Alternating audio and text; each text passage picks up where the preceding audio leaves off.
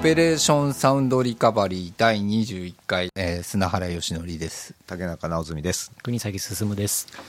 えーと、最近あの、私たちはこうサブスクリプションサービスをですねある時はその社会主義だと言って批判したりしておりましたが、しまこれはですね、はい、あの別に社会主義がダメ、資本主義がダメ、何主義がダメっていうわけではないんですけれども、まあ、そんなように表現してきたこともあったんですけども、まあ、最近、ちょっとそれに関する事件がちょっと起こりまして、はい、あるサービスから、ね。えー、ある人の楽曲がもうなんかストレートに言っちゃっていいんじゃないですか、はい、全部ストレートに言いますと、 Spotify っていうそのサービスからですね、あのニール・ヤングの曲がすっぽりなくなったっていうことがありまして、はい、これ、経緯としては、どういう経緯だったかっていうのはご存知でしょうか？経緯は、理由が、はい、あのえー、パーソナリティの名前忘れちゃった、あのアメリカ人の、はい。えっと、ポッドキャストの配信をやってた人ですよね。そうです。で、その人がいろんなゲストを呼んで、はい、いろんな主張を聞くっていう番組があって、はい、その中の一つに、はい反ワクチン派の人が、反ワクチン、あのワクチンがいかに悪いかっていうことを、まあなんか、あの、僕はそのエピソードそのものは聞いてないんですけども、宣伝して、で、それがそのまま流れちゃってるので、それだけを聞いた人は、あの、ワクチンに対して悪い印象を持って、で、それでワクチンが進まず、で、国、あの、ひいては国民がどんどん死んでいくっていうような状況が、アメリカで今まだリアルに進んでますから、そんなことを助長するような、えプラットフォームに対して自分の音楽をその提供するなんてとんでもないっていうふうにニール・ヤングは言い出したっていうことですね。なるほど。これニール・ヤングでもはっきりしてるのは、そのポッドキャストをやめろっていうことは言ってないんですよね。言論の自由はあると。はい、自分はただそういうことを載せているプラットフォームには組みしないということで自分が引くという、なかなかそこはスマートじゃあ自分から引くっていうふうに考えてですね。わけですね。もちろん相手を消すんじゃなくて、俺が消えるわっていう話ですよね、もちろんどっち選ぶみたいなのやりとはちょっとあったみたいですけれども、そこは一応言論の自由としては守ると。いうところは発言もされてましたねなんかその後にそのポッドキャストのエピソードも消えたっていう話が聞きましたけど、そんなこともあったんですか、いや、その後、はい、えっと、まあ、ダニエル・エクがそれに対して反応して、はい、えっと、 Spotify 悪かったですっていうことを言って、はい、その悪かった理由は、えっと、そのコンテンツの、はい、えー、まあ、主にえー、ポッドキャストに関して言っていることに対する、はい、その消す消さないのガイドラインが、はい、そのプラットフォームとしてはっきりしてなかったことについて謝ってるんですよ。はい、あなるほど。でそれは即日その基準ガイドラインを発表しますって言って、うん、でそれはまあ AI なのか人間なのかわからないんですけど、えっと、そのガイドラインに基準満たさないものに関しては消しますって言って消し始めてるんですよ。はいはい、で、まあ、消えたものもあるんですけど、そのもともとニール・ヤングがもう激おこだった、それに関しては、はい、えっと、僕が知る範囲では、まだ消えてないっていうのが現状なんですか、そのエピソードが残って消えてないっていうことなんですね。はい、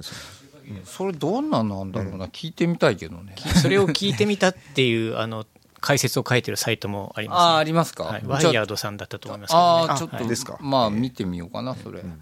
ただそれであのそれはいいとしてとばっちりを受けるのは、ニール・ヤングファンだと思うんですね、あの Spotify に契約してるニール・ヤングの曲を毎日、僕は毎日この曲聴いてますとか、これやるときはこれ聴いてますっていう人たちは、もう何にも関係ないのに、突然それがスポッてななくなるわけですけども、はい、賛同したジョニ・ミッチェルさんも、 Spotify から引き上げてしまったそういうことですよね。で、ね。うん結局、それのとばっちり受けるのは、その契約してるリスナーっていうことになるわけで、ね、まあ、これがそのいわゆるそのサブスクの、まあ、欠点というんですかね、あの完全に信用できないなって僕はずっと言ってきてるところで、はい、まあ、こういうこと、今後もまあ、今回結構大きなその話題になりましたけども、今後も全然、例えば小さい、まあ、ニール・ヤングは結構その有名なアーティストで大御所ですもんね、えー、はい、たくさん楽曲も多分その中にあったと思うんですけども、もっと細かい小さいことがどんどん起きていく可能性っていうのは多分あると思うんですよね。やっぱり権利の縛られ方っていうのが、はい、そのニール・ヤングのような人であれば、はい、そのレーベルなりレコード会社にきちんと言って、はい、で即時その撤退せよみたいなことが言えると思うんですけど、新人とか、まあ、売れただけみたいな、あの売れてそのあんまりもうあの、まあ、一発当ててその後離れてる人なんかが、この音源をその引き上げろとか言ってもなかなか難しいっていう面はあるとは思いますね。よく引き上げられたなとも思いますよね、うん。うん、まあ、1週間ぐらいでねなくなってましたから、うん、どういう契約だったんだろうレーベルと。と、だってほら、マリンさんもそうですけど、自分とレーベル契約してそのレーベルの意思の方が強いじゃないですかえっ、と、そうですね。そう、そういうことになりますね。はい、はい。どこがまあ現場持ってるかみたいなことも、まああると思うんですけども、ねうん、例えばその、竹中さんとこに、はい、まあ一昨日一昨日に,、はい、にですね、えー、っといやこんなアーティストこれこいつめちゃくちゃなことこんなこと言ってるアーティストがオタクのその 配信の中にいるんだけどこいつ消さないんだったら俺のコンテンツ全部あの下げるぞって言ってきたケースってありますか？アーティスト個人はないですね。ああ、個人はないということは、じゃあ会社はあるということですあります。あ、あるんだ。はい。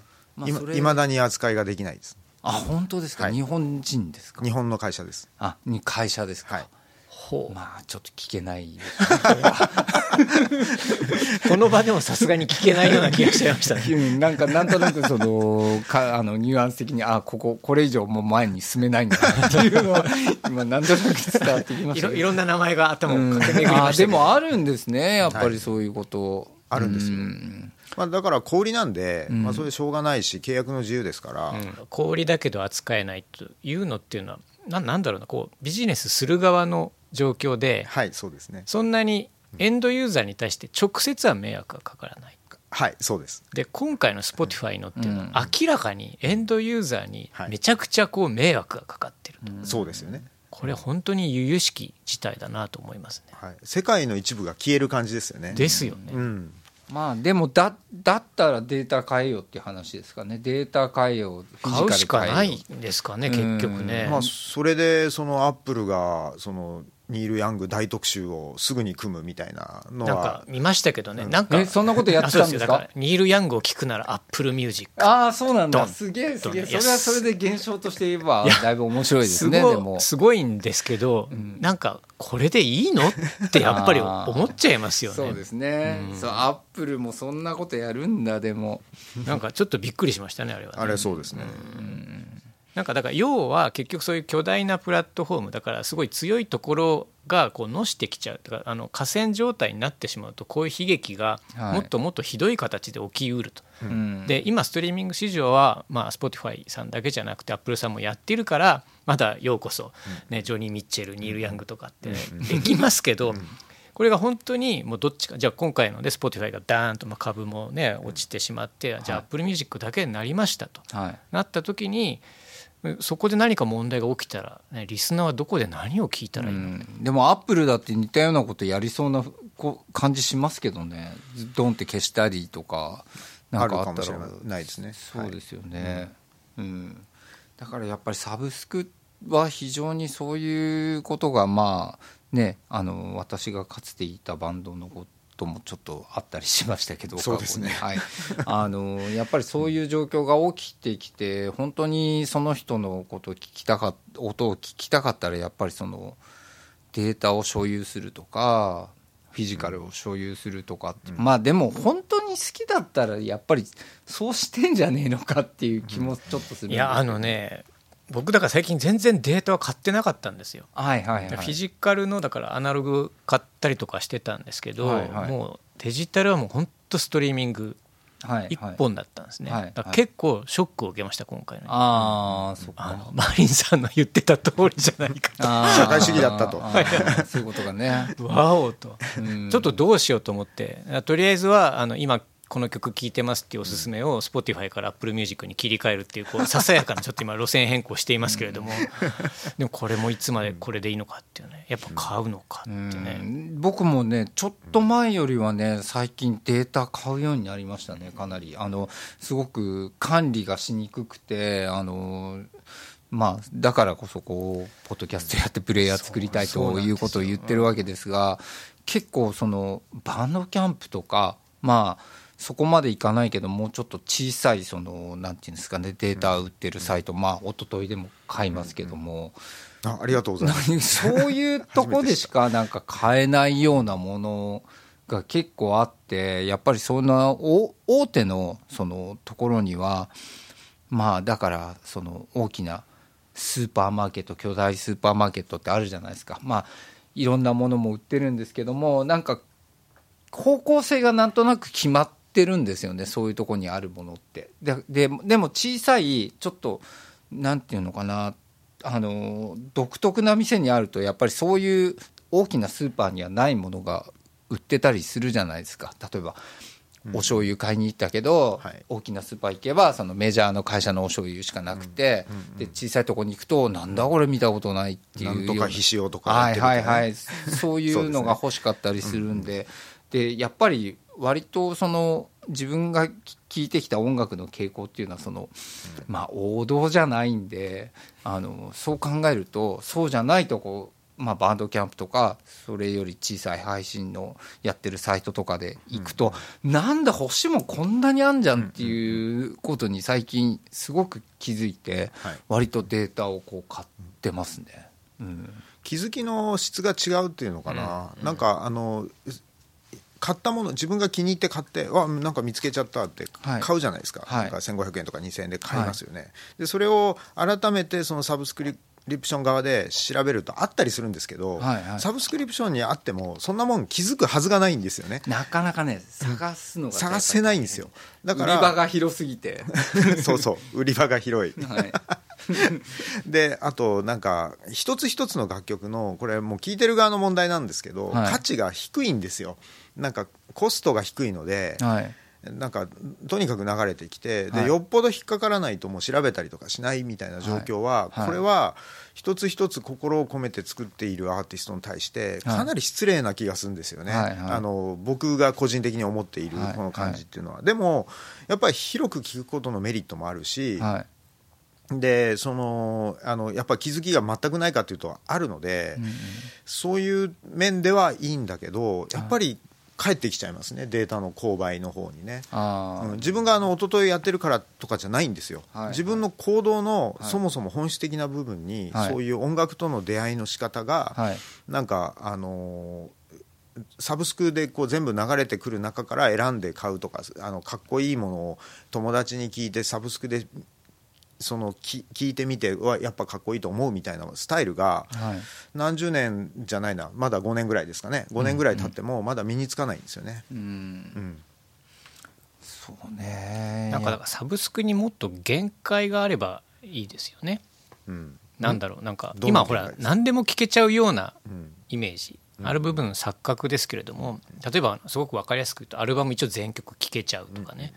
でもなんかもうそうじゃないんだっていうところにした方が本当はいいんでしょうね。アルバム全曲聴きたかったらデータを買うしかないとかね。そそうなんですか、ね、あのちなみに僕、まあ、サブスクのサービス使ったことはがないわけではないんですけども例えばアルバムにボーナストラックとかが入ってて、うん、えーと、契約のそのレベルによってボーナストラック聞けたり聞けなかったりとか、そうそういうことってないんですか？あります。ああるんですか？実際、はい。うん、ああるんだなるほど、うん、そっか。あの最近買った去年出たのかな？あのロードっていう女性のあのボーカルのアルバムが出ててで、えっとまあ、CD の時にはまあよくあることなんですけどノーマルバージョンが出た後にデラックスエディションっていうのが出たんですよ。はいはい、でえっと、えー、そのデラックスエディションには曲が2曲追加されてるんですね、はいはい、でこれはリマーケティングっていうのとそれからそのもう一回もしかしたら買ってくれるかもしれないみたいな多分スケベ根性の、はいあの合わさったものだと思うんですけど、はい、サブスクにどっちがあるかっていうと、はい、ノーマル版しかないんですよ。ああそうなるでしょうね、はい、そうすると後ろの2曲は聴けない、でもあのえっと、もしかしたら、今この瞬間にもデラックスエディションに切り替わってるかもしれないんですよ。あ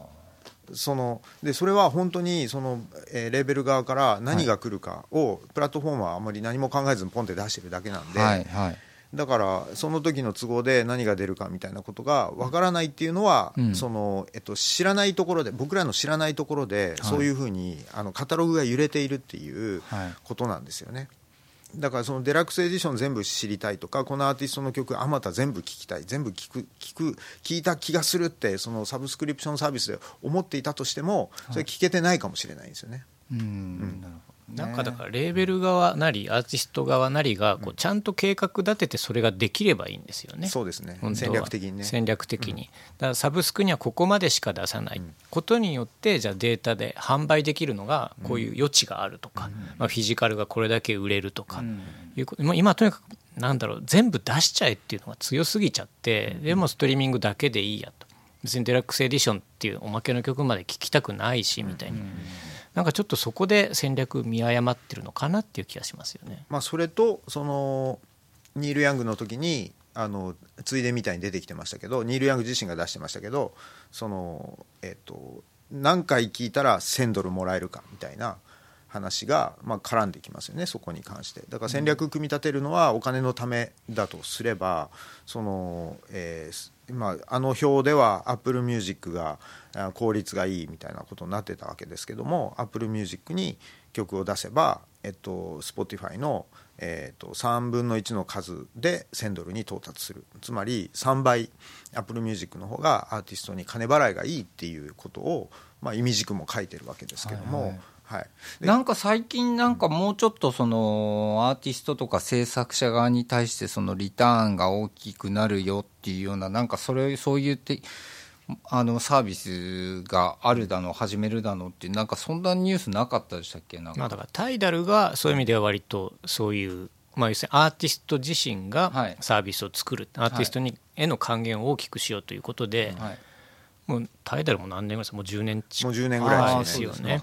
だから一定の支持を集めていますが、だそこをもっと広げた方がいいんではないかという気はしますけれども、ね、なんかそういうことをやることによって、その巨大帝国をどんどんそのはけにしていくと、そのサービスって何でもあるっていう感じにはならないわけで。あの Spotify も56年前に確かあの赤字を出してでも、はい、アーティストへの還元率を上げるっていうようなことを発表してたんですけど、はい、結局今のニール・ヤングの件で言うとその、権利者であるニール・ヤングに入ってくるお金が、えっと、あの割合でそのプラットフォームに差がついているっていうことを考えると、はい、まあその時言っただけだったのかみたいな気持ちになりますよね。Spotify はだから出始めの頃は割とアーティストの味方的なね、イメージがすごく強くて、なんかいい印象を持ってる方も多かったと思うんですけど、はい、まあ、だから業界の人がすごく僕に押してきました。はい、ですよね、はい、私もそんな感じでなるべく、まあ、まず初めだったら Spotify だなっていう形で始めましたけど、まあ、今回のニール・ヤングの件もそうですし、まあ、あとはあれですよね軍事系の企業へ多額の、まあ、投資を行ったっていうことでまた、それ、あの CEO がそうです、ね、やつ会社がやってたわけじゃなくてその CEO が個人的にやったっていうことですか？どっちだったかな、ね、まあ結構ねあの会社がおかしくてあの会社、えっと、上場の仕方も変なんですよ、はい、普通はあの市場に流す株を用意して、はい、でこれを売るわけですけど、はいは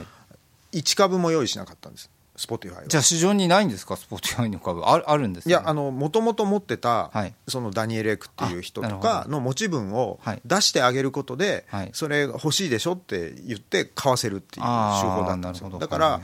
あの最初の頃にお金を入れたソニーとかがえっと、結構売ってれば莫大な益になったんですけど、はいはい、まあ、そういうふうななんかそのなんていうか意思決定の、まあ、要は株式資本ですから、はい、株の割合ってこう意思決定をどういうふうにするかっていうことのその反映じゃないですか、はい、でそうするとその一株も市場に用意せずダニエル・エクというその最初の創業者が、そのちょっとずつこう株を出すことで、えっと、手持ちの現金を増やしてであのその政治活動とか軍事活動にもし使ってたんだとすると、はい、とんでもない会社ですよね。っていうふうに見えますよね。だから社会貢献というよりはその、えーと、個人的ななんかそういう気持ちを満たすためにお金を使ってるっていうことだとすると危険っていうふうにも見なせなくはない、軍事ってどのどのレベルなんだろう。軍事ってすごくむず難しくてあのほとんどここ例えば音楽の機材なんか使ってるとよくわかるんですけどもあの実は軍事技術がみたいなのすっごく多いわけじゃないですか。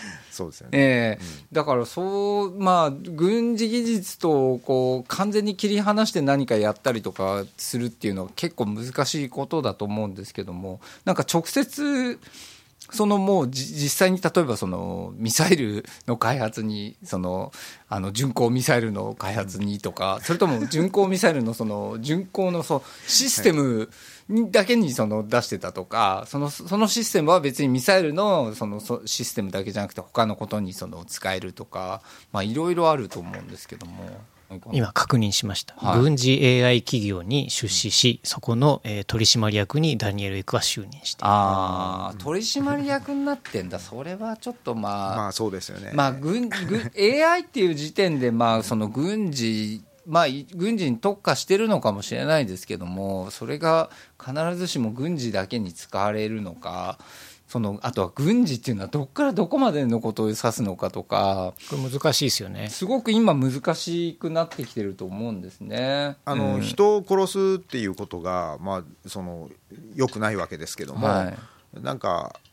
将来の戦争ってもしかしたら人が全く介在せずに、うん、AI 同士で戦って、うん、で、まあ、誰も死なずに人間はね、はい、誰も死なずに結局まあ領土がちょっと減るみたいなことがこうゲームみたいに行われていくみたいなことはあるかもしれないですよね。僕はね でもねその戦争のことを考えた時に、はい、フィジカル戦争はもう絶対なくなると思ってます、う。ん、うん、絶対なくなると思ってるんです。もう絶対そのサイバー空間の中でその戦ってそれだけのせ時代がやっぱり来るような僕はそう思ってますね、うん、うん、そうするとかなり戦争に対する考え方が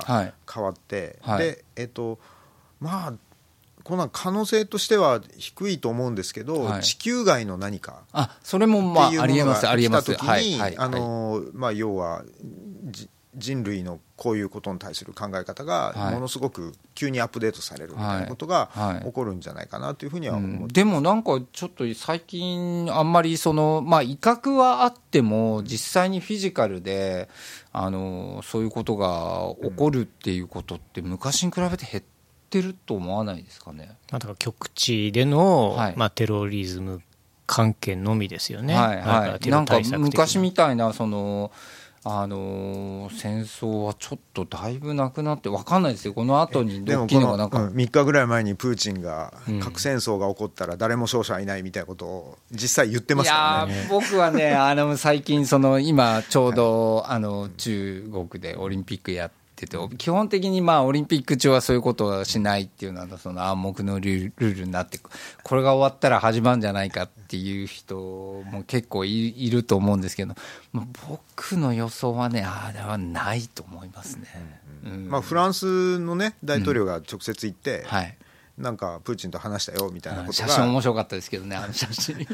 まあこれから多分なんか中身が少しずつこう出てくるんだと思うんですけどね。はい、はいまあ、そういうのもあってなかなか起こりにくいとは思います。そういうフィジカルなぶつかり合いは。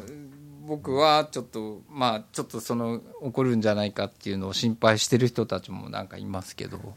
僕はちょっとないかなっていう感じで思ってるんですけどまあそのあれですねそのそういう音楽に携わるその企業の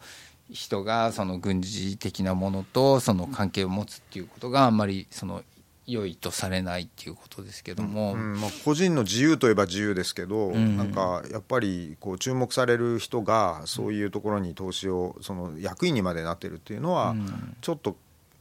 理解ができないですね。まあそうですね、うん、その役員はちょっとまあでもそれもみんな個人的なその見方とか考え方で、いやいやっていう人もあのいるかもしれないですけども本当に軍事的なものがうんぬんって言い出すともう結構それこそあのじゃあそういう会社のものを使うのやめようってなるとその GAFA を踏まないで生活しようっていうのにちょっと近い感じに実はなりますよね。自分でなんか言い訳作らないと難しいですよね。もともと軍事技術から生まれてきたもので今は平和利用されてるものだったら使うとかっていう自分を納得させるようなことを言わないと、も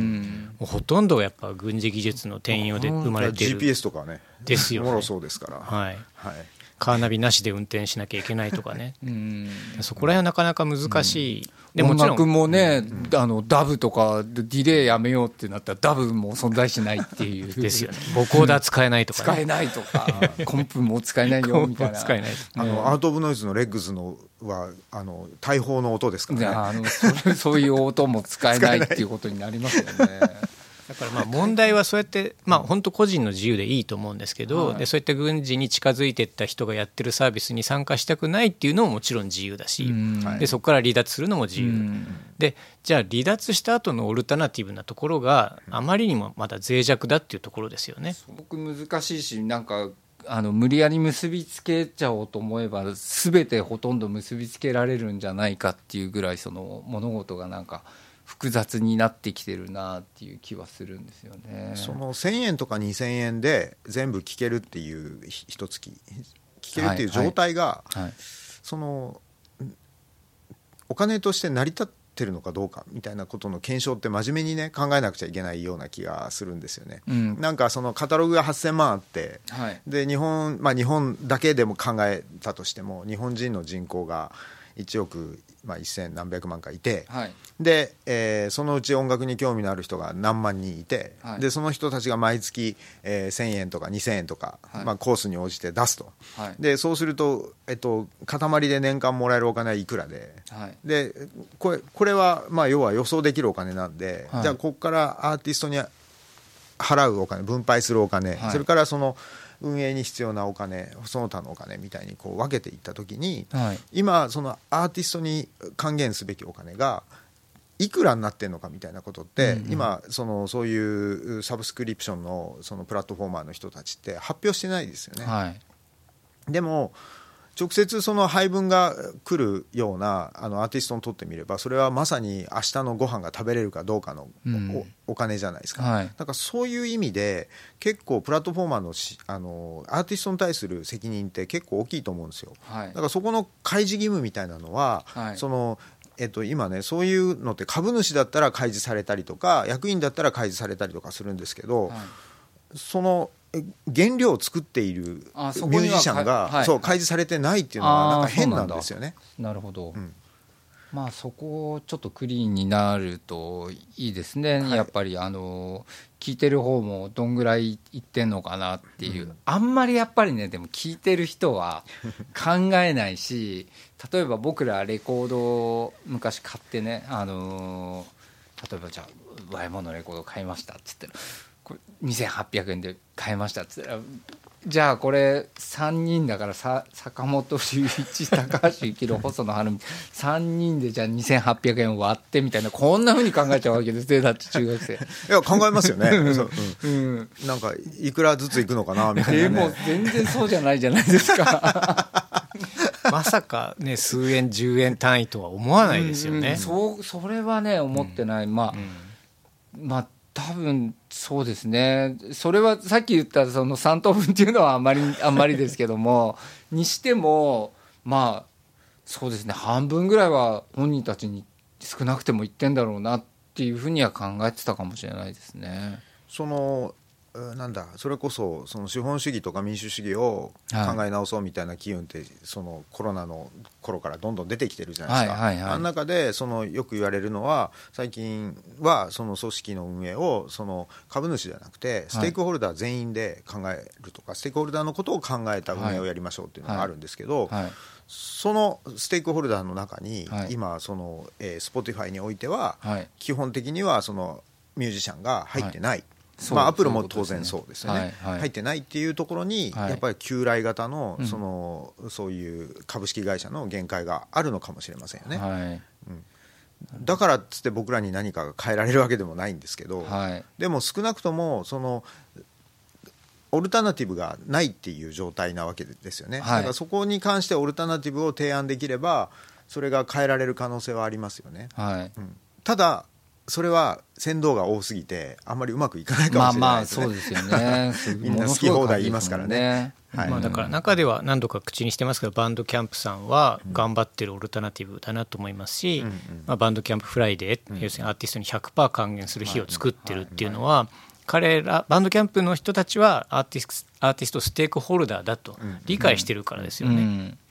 あれはね僕ね、ま、前からもその Bandcamp は評価して僕は自分で売ったりはしてないんだけどあの買っていますがあれはねなんかちょっと突破口になっていく可能性ちょっと含んでるような気がしますね。あれが僕は羨ましいんです。そのアメリカだとそういうことをちゃんとその今話したようなこと背景をえー、支える気持ちを持った消費者が、はい、ファンがいっぱいいるんですよ、ね、はい、あの少なくとも日本よりは多いんですね、はい、で日本の場合っていうのはそのやっぱりサブスクリプションブームみたいなの乗っかってでそれが月2000円とか2000円っていうその自分の手元にある現象だけを見て、でそのたくさん聴ける。つまり、その搾取して、その自分が音楽を聴いてその楽しんでもうそれでいいやみたいな人が、圧倒的に多いんですよ、うん、だから日本でそのバンドキャンプのようなことをやろうとしてもその寄付寄付の税制の問題はまた別にあるんですけど、はいはい、寄付をするとか還元するみたいなことに対してそれほどこれを聞いてくれてるような人は全然違うと思うんですけど、はい、他の人ですね、うん、こう畑がね耕されてないんです。だから成立できないんですよ、うん、だから絶対数が多くないので、はい、もう今みんなサブスクでいいやとか言って、はい、そのえー、CD 買う人も、はい、ダウンロードする人も減ってるじゃないですか、で減ってること自体がもうダメで、うん、うん、ででどうすればいいかっていうともっと買ってくださいって言うしかないんですけど、言ったってねお金かかりますし、で経済そのものがこう右肩下がりになっているこの状況で、そんなに復活の目なんてないので、はい、まあ一昨日のようなダウンロードサイトっていうのはオワコンだって思われてるんですよね。で勝手に思われてるんですよ、はいはいはい、でもまあ頑張ってはいるんですけど、うん、あのそこに関するそのやるせない気持ちっていうんですかね、うん、もっと買ってくれればいいのにその渋谷を歩いているこの人たちが、うん、あの別に一昨日で買わなくてもいいんですよ、そのミュージシャンとかペインターとか、はい、まあ、何でもいいです。あの道端で踊ってるダンサーとか、はい、自分とは違う人たちが一生懸命何か表現していることに対して、はい、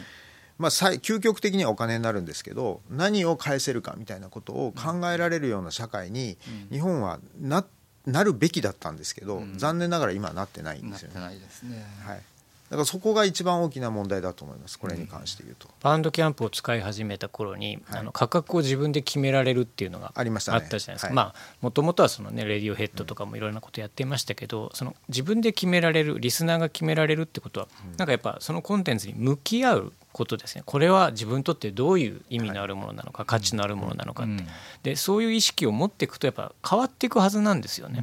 でも今はなんかこう何でもかんでも聞けて1,000円だったりとか、まあ、もしくはタダだったりとか、それにならされすぎてしまって考えることをもう放棄してしまっていると、あの多分あれじゃないですかね。その取引っていうことの取引じゃないですか全て。はいその取引っていうことの意識がだいぶ低いんじゃないかなと思って、あのそれこそ昔のその今みたいなその巨大なスーパーマーケットみたいなお店じゃなくて昔ってなんかこう大きな市場みたいなところに一個一個お魚屋さんとか何屋さんとかこう入ってたと思うんですけどもあそこで買い物してた時ってまだその取引の意識っていうのがなんかなんとなくあった感じがするんですけど、ありましたね。あの交渉をしたりとかこれもうちょっと安くしてよとかもう今日はこれしかないからとかいろいろそのあったと思うんですけど今もうまとめてズドンって買っちゃうもんですからまあそれこそサブスクなんかもちょっとそれに近いもんがあると思うんですけどもまとめてドンって買っちゃうわけで。あのそうなるとやっぱり取引っていうことに対するその意識はだいぶ低くなるんだなっていう感じがしますけどね。ね。はい、そうですね、はい、だから所有するっていうことに対するそのなんか大事さ大切さみたいなことをどんどんどんどんこう、剥ぎ取られてってる感じがしますね、だから、そっちの方がかっこいいみたいなことってなんか錯覚だと思うんですけど、うん、その所有しないみたいなことって、はいはいはい、で所有したらまあ重いし金もかかるしみたいなことだけが、はい、あの悪いサイドだけが今強調されていて、はい、もっってることによるメリットってもうちょっときちんと言った方がいいような気がするんですよね。きちっと取引をしたことによって自分が所有できている、そ、ね、その重さこそが良い。うんうんだからねもうあのそういう意味では僕はフィジカルか、そのデジタルデータかそのどっちかって言った時にだったらデジタルデータ今取るっていうふうに思ってるんですけどもそのデジタルデータを持つことの価値っていうのを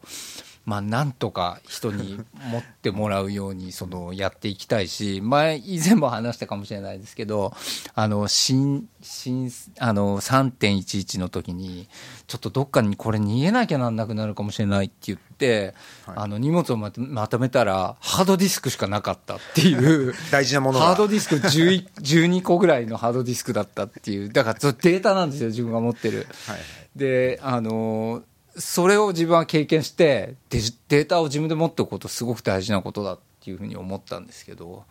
あの、なんかねそのデジタルデータのその大事さとかそれを持つことの意味とかをあのみんなに分かってもらう活動をなんとかしたいと思って